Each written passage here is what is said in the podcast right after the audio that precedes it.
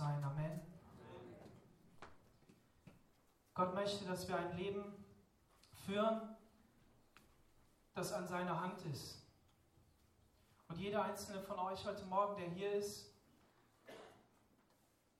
hat ein Bedürfnis auf dem Herzen, nämlich diesem Gott wirklich zu begegnen. Ist es nicht so? Und egal, ob du heute das erste Mal da bist, ob du vielleicht gar nicht weißt, was da auf dich zukommt, nicht nur heute Morgen, sondern auch in dem ganzen Leben, ähm, ich mag dich einfach einladen und sagen, komm mit auf diese Reise. Sieh dich um, da sind Menschen, die haben viel Erfahrung in ihrem Leben, die sind ähm, durch viele Höhen und Tiefen in ihrem Leben gegangen, die haben viele Probleme, manche haben weniger Probleme, aber eins haben wir alle gemeinsam, wir wissen und haben erkannt, dass wir Gott brauchen.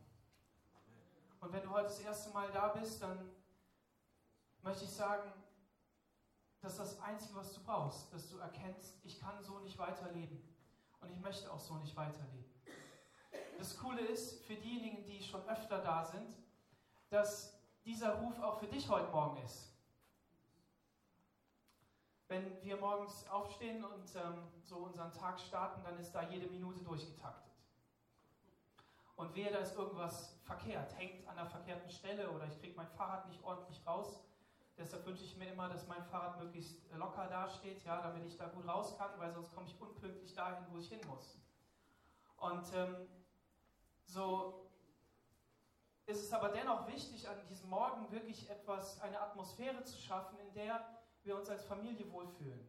Ich habe drei Kinder, eine liebe Ehefrau und ohne diese Ehefrau würde ich das sowieso nicht schaffen. Und deshalb bin ich Gott so unendlich dankbar für meine Doro, dass sie an meiner Seite ist und dass sie mich ermutigt. Und so, ich möchte dir sagen, schau auf die Leute in deinem Leben, die dich ermutigen. Die sagen, hey, es ist gut, dass du da bist. Und ähm, ich möchte dir heute Morgen sagen, es ist gut, dass du da bist. Amen. Ja, klopf deinem Nachbarn mal auf die Schulter, wenn er es zulässt, und sag, es ist gut, dass du da bist.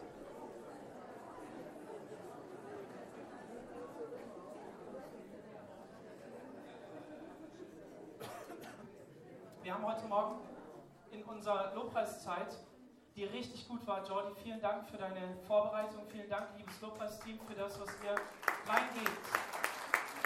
Und ich möchte auch sagen, man merkt sofort, wenn einer fehlt. Es hat heute Morgen der Schlagzeuger gefehlt, okay? Der Michi hat gefehlt. So, ähm, es ist so wichtig, dass uns das auffällt. Ähm, aber trotzdem, ihr habt einen richtig guten Job gemacht. Richtig gut. Unsere Aufgabe ist es, dass wir in die Gegenwart Gottes kommen. Und ähm, deshalb wollen wir das auch immer wieder versuchen, dass wir alles gut vorbereiten. Und äh, wenn uns das manchmal nicht so gelingt, dann ist Gott da mit seiner Güte, ne? mit seiner Gnade, mit seiner Barmherzigkeit. In diesem Lobpreis haben wir im Grunde genommen die Predigt schon durchgesungen.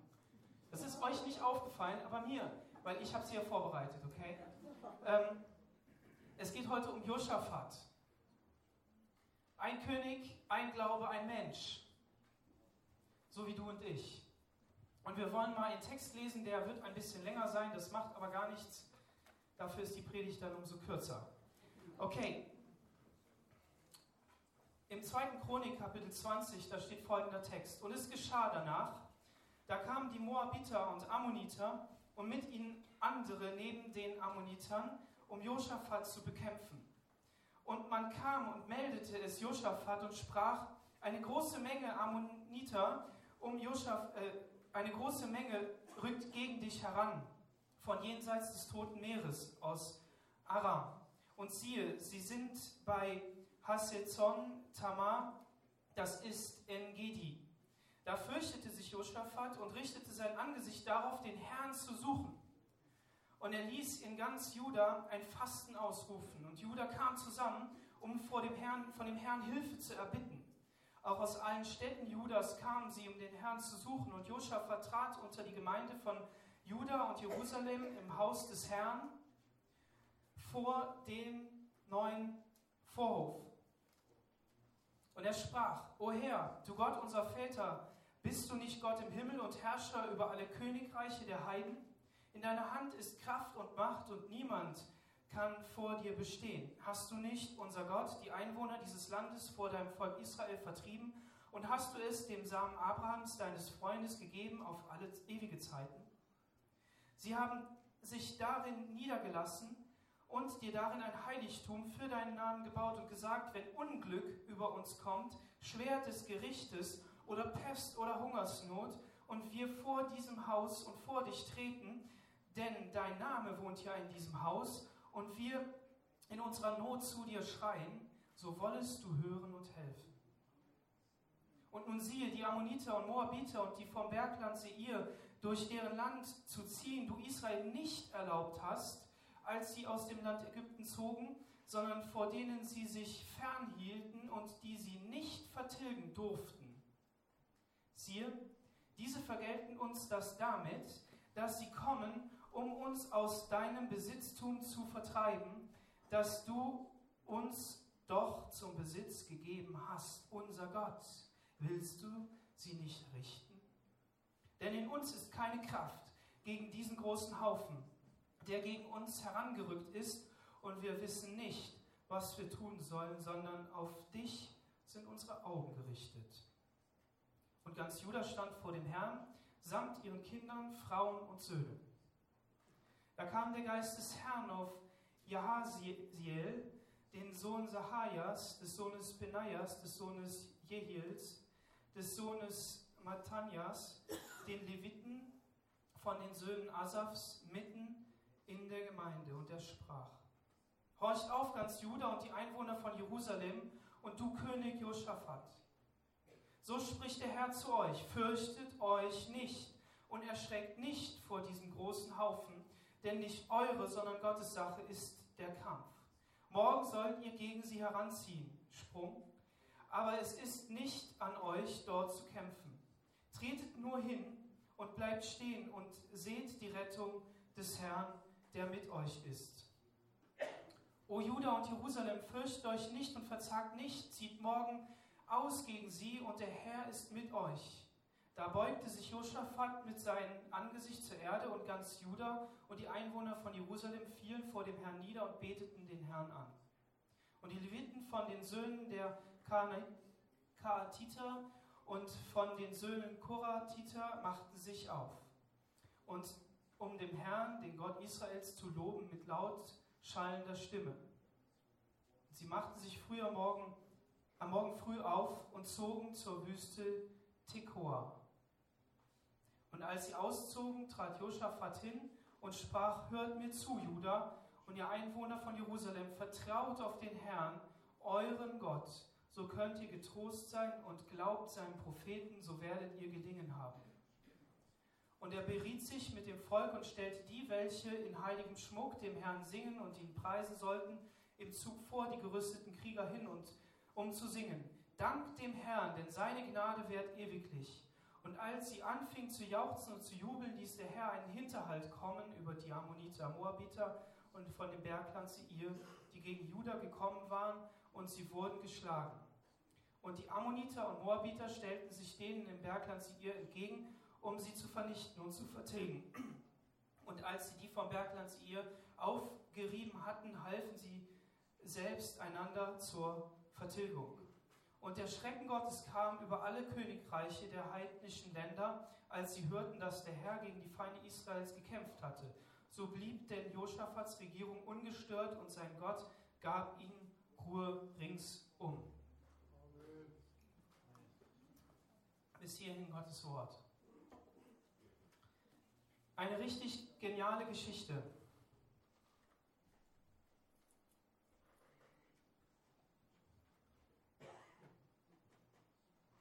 Josaphat war ein König, der in einer langen Reihe von Königen auf dem Thron saß. Und Josaphat hatte nicht die besten Voraussetzungen. In den ersten Versen des Kapitel 17, da steht, dass er auf seinen Vater David geschaut hat und es so gemacht hat wie sein Vater David dem Schreiber, der das aufgeschrieben hat, war sehr wohl bewusst, dass der Josaphat in einer Familie aufgewachsen ist, in der das nicht ganz so der Fall war. sein Vater Asa, gehorchte Gott zunächst. Zehn Jahre lang regierte er richtig gut und tat, was der Herr wollte und wie es gut war für das Königreich Israel. Denn es war immer dann gut, wenn sie Gott vertraut haben. Nur irgendwie steht der Tropfen hüllt den Stein, die Bedrängnis war so groß, die ähm, Unbehaglichkeit, die Ungeduld nahm zu. Und er dachte sich, weißt du was, irgendwie können wir das auch selber regeln, das, was wir da als Problem haben. Und er ist auf menschliche Wege gegangen. Somit waren diese Wege nicht wirklich gut. Und Josaphat hätte ja jetzt auch sagen können, ja meine Güte, mein Vater, der hat da ein paar Sachen richtig gemacht, ein paar Sachen hat er falsch gemacht. Ich versuche dem Herrn nachzufolgen, das hat er auch getan. Und er hätte sagen können, ja, ich mache alles richtig, was mein Vater falsch gemacht hat. Weil das habe ich ja gesehen, das Ergebnis davon. Aber irgendwie hat auch er nicht so ganz verstanden, wie es wirklich funktioniert. Es war nicht die Herrschaft eines David,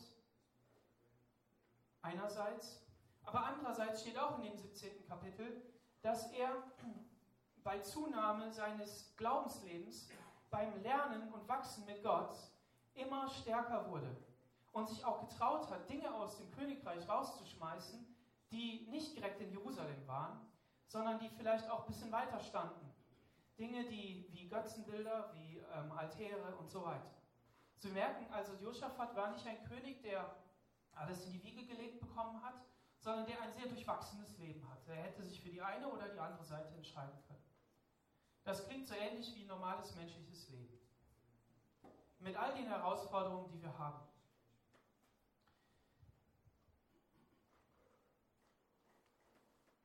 Sein Ding war, dass er Gott immer in den großen Schwierigkeiten und Nöten angerufen hat. So eine Geschichte haben wir jetzt gerade gelesen. Wir haben das schon besungen. Solange ich lebe, will ich deinen Namen preisen. Zeig mir hier, mein Gott, wie gut ist, du es mit mir meinst. In der Geschichte ging es auch darum, kommt alle nach Jerusalem, wir wollen vor den Herrn treten, wir wollen in seinem Haus ihn anbeten, wir wollen sehen, wie gut er es mit uns meint. Wir wollen ihn erheben, wir wollen ein Fasten ausrufen, wir wollen es ernst meinen mit Gott. Warum? Weil da eine riesen, riesen Heer heranrückt, weil eine große Gefahr besteht, weil eine große Not, eine große Krise in dem Leben von Josaphat und dem Volk Gottes war. Und das Ganze ja noch nicht mal, weil er das selber verbockt hätte. Es ist ja nicht so, dass Gott gesagt hat, pass mal auf, schlag alle Feinde um dich herum und ich gebe dir Sieg. Möglichst viele Pfeile abschießen und ähm, nicht aufhören beim dritten, sondern möglichst mehr abschießen, damit du mehr Glauben ausdrückst, damit du äh, sagst, ich vertraue Gott mehr, ich will mehr tun, als ich mir vorstellen kann. Ich will nicht auf meine Kraft schauen, sondern das Ding war, dass das Feinde waren, die Gott extra übrig gelassen hat. Willst du denn dich an ihnen nicht so zeigen, wie du eigentlich bist, nämlich ein Gott, der sein Volk verteidigt? Mein erster Punkt heißt, ach schon wieder dieses Muster oder ich kann nicht anders. Kennt ihr diesen Satz? Du nimmst dir morgens vor, dieser Tag soll ein Tag des Erfolges sein. Ich möchte gewisse Dinge schaffen, du nimmst dir Aufgaben vor und du gehst da so volle Pulle rein. Mir geht es jedes Mal so, jeden Morgen. Denke ich, ja, heute ist der Tag. Manchmal auch nicht, Ronny, ich weiß. Aber trotzdem, es ist, es ist so. Ich denke, ja, hey, heute, heute wird's. Und dann kommt der Tag und ich gehe dann so in so gewisse Muster rein. Einiges habe ich schon beschrieben. Morgens sind gewisse Dinge durchgetaktet, spätestens mit Kindern kannst du nicht mehr machen, was du willst, sondern du musst sie halt überall hinfahren und dann, wenn ich dann die Materie im Kindergarten habe, dann wisch mir die Stirn ab und denke, oh weia, hast schon viel gemacht heute. Und das ist ja wirklich so, weil ich ja schon seit um 6 Uhr, halb sieben spätestens schon unterwegs bin. Volle Pulle mit Aufmerksamkeit im Straßenverkehr, halbe Stunde, Kinder über die Straße bringen und so, musst ja aufmerksam sein, sonst rasen die dich über den Haufen. Und dann wundere ich mich, wenn ich ins Büro gehe und denke so, weia, du bist ja schon geschlaucht, nur wenn du ins Büro gehst. Ich weiß nicht, wem das auch so geht, wo er sagt, hey, ich, ich habe mir viel vorgenommen und wenn ich dann auf der Arbeit bin, dann bin ich schon fertig. Kann ja sein, wollte ja nur mal erzählen. Ist nicht immer so. Aber dann denke ich so, oh Gott, was soll denn das? Fängt das schon wieder so an? Dann muss ich, dann gehe ich ins Büro Und dann ähm, gibt es Gespräche. Manche davon sind sinnvoll, manche sind nicht sinnvoll. Manche Tasse Kaffee ist sinnvoll, manche nicht. Und du denkst, du hast dir einen Plan gemacht für den Tag, aber den Plan kannst du schon wieder mal einen Haufen werfen, weil es ist schon 11 Uhr jetzt. Wem geht es manchmal so? Klar, ihr sagt, ich muss in den Supermarkt an die Kasse mich setzen und da kann ich nicht das umschmeißen. Aber vielleicht rattert der Kopf weiter. Und du denkst, eigentlich müsste ich was ganz anderes machen. Und wenn man dann spätestens nach Hause kommt, denkt man, oh weia, ich habe ja schon wieder dieses Ziel nicht erreicht. Es ist, der Tag ist ja schon wieder nicht so gelaufen, wie ich das gedacht habe. Wenn er so gelaufen ist, ist ja gut. Dann freuen wir uns, legen die Füße hoch und denken, ja, jetzt kann ich ja auch Feierabend machen. Super. Na, wenn da nicht wieder irgendwas anderes ist. Okay, also es ist so, dass gewisse Situationen da sind, für die du gar nichts kannst in deinem Leben. Das sind Umstände, die hat Gott so gelassen. Er hat dich noch nicht komplett heilig gemacht. Er hat dich noch nicht komplett von irgendwelchen Fehlern frei gemacht. Ne? Hat er auch gar nicht verheißen. Gar nicht gesagt, dass du fehlerfrei sein sollst. Aber egal, wir hören das ja immer anders. Die Frage ist, wie gehen wir mit sowas um? Wie wollen wir damit umgehen? Den einen Punkt haben wir schon angesprochen, das Umfeld, die Familie und das, woher du kommst. Bei manch einem ist der Glaube eingeschlagen wie eine Bombe und hat alles weggeballert, was drumherum ist und du lebst ein völlig neues Leben und, und du bist so richtig raus. Aber manch einer hat so einen schleichenden Übergang. Ne? Und dann denkst du so, boah, wie kann die Kraft Gottes da nur durchbrechen? Und Gott sagt in Hesekiel 18, Vers 1, sagt er, der Herr sprach zu mir, was denkt ihr euch dabei, wenn ihr Israeliten dieses Sprichwort verwendet, die Väter essen saure Trauben und die Söhne werden, den Söhnen werden die Zähne stumpf davon? Ich, der Herr, schwöre, so wahr ich lebe, keiner von euch wird dieses Sprichwort jemals wieder gebrauchen. Alle Menschen gehören mir, die Väter wie die Söhne, nur wer Schuld auf sich lädt, soll sterben. Gott sieht dich individuell und einzigartig. Er sagt im, im Hiob, sagt er, Schon im Mutterleib habe ich dich gesehen, wie ich dich gebildet habe und ich kenne dich, da hast du dich selber noch nicht gekannt. Und Gott schaut ganz persönlich auf dich und sieht dein, dein Leben vor ihm. Und er möchte durch dich wirken. Der zweite Punkt heißt die Zusagen Gottes. Trotz unserer Situation und all den Herausforderungen, die wir haben, wir haben das bei Josaphat gesehen, ist es so, dass er in Vers 7 sagt, hast du nicht, unser Gott, die Einwohner dieses Landes vor deinem Volk Israel vertrieben und hast es dem Samen Abrahams, deines Freundes, gegeben auf ewige Zeiten? Wie gut ist es, wenn wir Wort Gottes kennen? Wie gut ist es, wenn wir eine Bibel haben? Vielleicht mehrere, vielleicht welche, die schon markiert sind, wo wir aufschlagen können und sagen können, Gott, hast du ein Wort für mich? Und ich gehe rein und ich merke, das habe ich schon mal gelesen, aber es spricht zu mir nochmal ganz neu.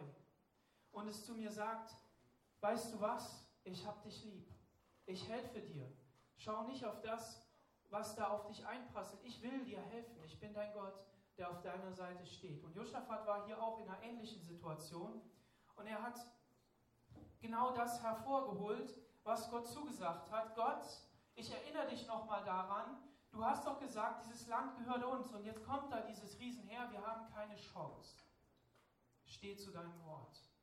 Und das ist die Herausforderung an uns, dass wir sagen, Herr, ich möchte deine Zusagen für mein Leben, die du mir persönlich gegeben hast, aber die auch in deinem Wort stehen, für mich in Anspruch nehmen und ich will sie glauben.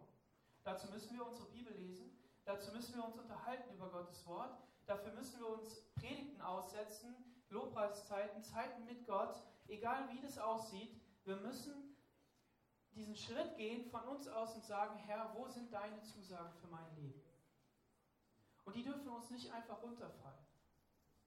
So ist es wichtig, wie egal wie turbulent der Alltag ist, egal was für, für Ereignisse uns ereilen und gerade wenn wir an die Dinge, äh, auf die Dinge schauen, die so um uns herum passieren, jetzt in Paris, bei uns im eigenen Land, ähm, aber eben auch die 400 na, ich weiß gar nicht, ob es 400, die vielen Menschen, die umgekommen sind. Ich habe heute Morgen gerade eine Schlagzeile gelesen durch einen Erdrutsch Es passieren auf dieser Erde ganz viele Dinge, die wir gar nicht mitbekommen. Und es ist noch viel schrecklicher, als wir eigentlich denken. Und wir sind vielleicht aufgewühlt und denken, was soll das alles? Aber wie wichtig ist es, dass wir das Wort Gottes kennen und sagen, Herr, du hast gesagt, wenn all das kommt, wenn, wenn Dinge kommen, die unser Leben bedrohen, ich will auf dich schauen, weil du gesagt hast, schau auf mich. Wenn ich damit aber nichts anfangen kann, weil das für mich neu ist, dann brauche ich die Offenbarung Gottes. Ist es so? Wer von euch braucht die Offenbarung Gottes? Ich will euch heute Morgen zurufen und sagen, ihr seid eine Offenbarung Gottes, ein prophetisches Wort vom Durchbruch entfernt. Weil Gott direkt neben dir steht und er in dein Herz reden will. Was nutzt es, wenn, wenn wir ähm, Lobpreislieder singen? Was nutzt es, wenn wir Predigten hören, aber die nicht persönlich zu uns sprechen? Und deshalb muss eine Sehnsucht auf unserem Herzen sein, zu sagen, Herr, ich will mich deiner Gegenwart aussetzen. Ich möchte, dass das Wort, das ich höre, auch lebendig wird in meinem Herzen. Und deshalb stehen wir vor Gott und sagen, Herr, offenbar du dich. Und manchmal, wenn, wenn, wenn wir das so lesen, ja, Josaphat hat halt das ganze Land da zusammengerufen, da sind dann die Männer gekommen, ne, die Ekklesia, die Herausgerufenen, und mit dem ganzen Volk dann noch mit dem Tross hinterher. Und die sind nach Jerusalem, haben sich in den Vorhof gestellt, haben Fasten gemacht und dann war das zack durch. Ne? Ja, nee, das hat alles gedauert. Das war nicht so zack, zack. Und die haben dann auch, noch, auch nicht, ich will das jetzt mal wirklich auf die Spitze treiben, von Schokolade gefastet. Für einen Tag. Morgens und mittags. Aber nur von der Lieblingsschokolade. Ich will das nicht auf die Schippe nehmen, sondern ich will etwas deutlich machen. Die haben sich wirklich bedroht gefühlt und wussten, dass sie bedroht sind. Die Frage an uns ist, diese Umstände in unserem Leben, und das, ist, das spreche ich in erster Linie zu mir, sind sie wirklich bedrohlich? Ist das, was ich als Problem sehe, wirklich ein Problem? Sehe ich das wirklich als ein Problem? Oder fühle ich mich viel zu sehr in der Sicherheit dieses Landes, dieses Staates, der Familie, den Umständen, meinem Leben? Und die Frage, die daraus kommt, ist, wie groß ist der Schrei zu Gott? Und gerade wir als Gemeinde Jesu müssen uns diese Frage stellen, weil es werden bedrohliche Zeiten auf uns zukommen, unabhängig von deiner persönlichen. Und die Frage ist dann, wie stark sind die Zusagen Gottes für uns? Wo sind unsere Quellen? Haben wir die Brunnen aufgegraben, die vergraben sind? Das Bild, was dahinter steckt, ist, dass es eine Geschichte gab, in der ähm, Menschen durch die Wüste gezogen sind und es gab immer wieder Brunnen, die sie aufgraben mussten. Manche von denen waren bewusst verschüttet, damit Feinde da nicht drankommen bei Belagerung. Aber manche Brunnen waren auch aus, aus Feindschaft gegenüber dem Nächsten einfach zugegraben worden. Und die Frage ist, graben wir diese Brunnen wieder auf, um frisches Wasser zu haben, was nichts anderes ist als das Wort Gottes in unserem Leben, das uns hilft. Der Heilige Geist, der zu uns reden kann. Und wenn ich sage, dass wir eine, ein prophetisches Wort entfernt sind von eben dieser Offenbarung Gottes, dann meint das nichts anderes, als dass uns genau das passiert, was dem Josaphat in der Geschichte passiert ist. Wenn wir uns zu Gott wenden und wenn wir sagen, Herr, ich will wirklich von dir etwas haben, und ich, ich bleibe da dran. Ich gehe diesen Weg, der nicht einfach ist. Dann wendet sich Gott zu uns. Dann gibt er einen Propheten, der aufsteht und etwas sagt. Und dann liegt es an uns, ob die Ohren schon frei sind oder ob wir uns noch um andere Dinge kümmern müssen, wenn Gott redet. Wie schnell ist eine Konferenz vorbei? Wie schnell ist ein Gottesdienst vorbei? Wie schnell ist ein gut gemeintes Wort, das jemand zu dir hat, vergessen? die Frage ist, lassen wir das zu, dass einer aufsteht und sagt, und wir spüren, da ist der Geist Gottes über diesen Menschen gekommen. Wir wissen, dass es nicht er selbst ist, der dich kennt und einfach nur weiß, wie du tickst. Horcht auf, ganz Juda, ihr Einwohner von Jerusalem, König, du König Josaphat, so spricht der Herr zu euch, fürchtet euch nicht und erschreckt nicht vor diesem großen Haufen, der nicht eure, sondern Gottes Sache ist der Kampf. Es gibt zwei Möglichkeiten, wie wir aus einer bedrängten Lage herauskommen können. Das eine ist, dass Gott sagt, stell dich einfach hin Und ich kämpfe für dich. Schick die Bundeslade voraus. Die hatten so einen Kasten, der war heilig. Und dieser Kasten, den durfte man noch nicht mal berühren, ansonsten war tot umgefallen. Das war, die, war, die, war die, das Symbol der Heiligkeit und Gegenwart Gottes. Und diese Heiligkeit und Gegenwart Gottes haben sie vorne vor den Kriegszug gestellt und haben, haben damit mit dieser Superwaffe schon alle anderen platt gemacht. Aber es gibt auch den Kampf, den man selber kämpfen muss. Und da will Gott herausfinden und prüfen, in welche Autorität wir gehen. Was haben wir gelernt? Wo können wir uns beweisen? Wenn wir an eine Geschichte aus dem Alten Testament denken, dann ist es vielleicht Josua, der gegen die Feinde kämpfen musste. Und Mose hat für ihn gebetet. Und Josua hat echt gekämpft. Da sind wirklich Schwerter gewesen und was auch immer sie alles hatten. Manchmal hatten Israel auch nur Knüppel. Die hatten gar kein, gar kein Eisen. Aber es war unwichtig. Warum? Weil Gott auf ihrer Seite war. Und die Frage, die, die dich beschäftigen muss, die uns beschäftigen muss, ist, wenn wir am Montag in den Kampf gehen, vielleicht heute Nachmittag schon, weil wir sagen, ey, das sind so viele Herausforderungen. Mit welcher Kraft und mit welcher Autorität gehen wir daraus? Und deshalb ist es genau das, was wir besungen haben. Deshalb haben wir uns diese Zeit genommen in der Gegenwart Gottes, um zu sagen, Herr, offenbar du dich hier mir, meinem Geist, meinem Verstand, meiner Seele, meinem Herzen, sprich zu mir ein Wort der Ermutigung. Und ich möchte dich heute ermutigen, heute Morgen, und sagen, Gott steht auf deiner Seite er hat dir Zusagen gegeben für dein Leben, indem er gesagt hat, komm in mein Reich. Ich möchte das an dieser Stelle auch nochmal sagen, wer das noch nicht festgemacht hat in seinem Herzen, der soll es heute Morgen festmachen und sagen, Gott, ich will dir begegnen. Und, wir, und derjenige, der schon lange mit Gott unterwegs ist, der soll sagen, ich will wieder neu mit dir unterwegs sein. Ich möchte, dass deine Kraft in meinem Leben wirklich Durchschlagskraft hat. Dazu möchte ich mich auf dein Wort berufen und sagen, Herr, du sollst der Anfang und das Ende sein.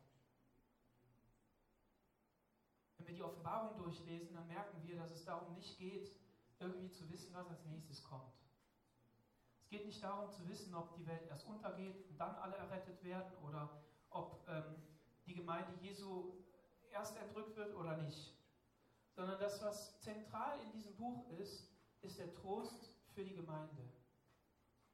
Jesus ist derjenige, der alle Macht in seiner Hand hat. Das hat er schon gesagt, als er noch auf der Erde war. Und er begegnet dem Johannes und sagt, weißt du, all die Ereignisse, die in Zukunft geschehen werden, ob heute oder in 2000 Jahren, die habe ich schon gesehen. Und ich bin dieser Fels, auf den ihr euch verlassen könnt. Ich bin der Gott, der alles in seiner Hand hat. Ich habe dein kleines Leben in meiner Hand, aber ich habe auch meine Gemeinde in, mein, in meiner Hand und die ganze Welt. Und mein Anliegen ist es, dass die ganze Welt gerettet wird. Sein Anliegen ist es nicht, dass wir nur ein kleiner Kreis bleiben und irgendwie immer kleiner und heiliger werden. Sondern es geht darum, dass die Welt errettet wird. Und das, das ist der Punkt, dass wir sehen, dass es Könige gab im sogenannten Alten Testament, die uns ein Beispiel dafür sein können, wie wir uns verhalten können. Dass wir sagen, Herr, mir ist diese Sache wirklich wichtig, ich möchte mehr von dir haben.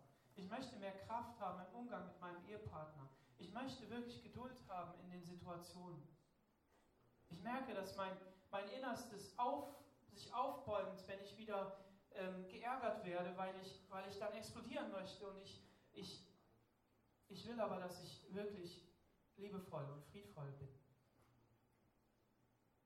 Ich möchte nicht jeden mit Wattebäuschen anpacken und ich möchte nicht nur auf mir rumtrampeln lassen. Darum geht es nicht.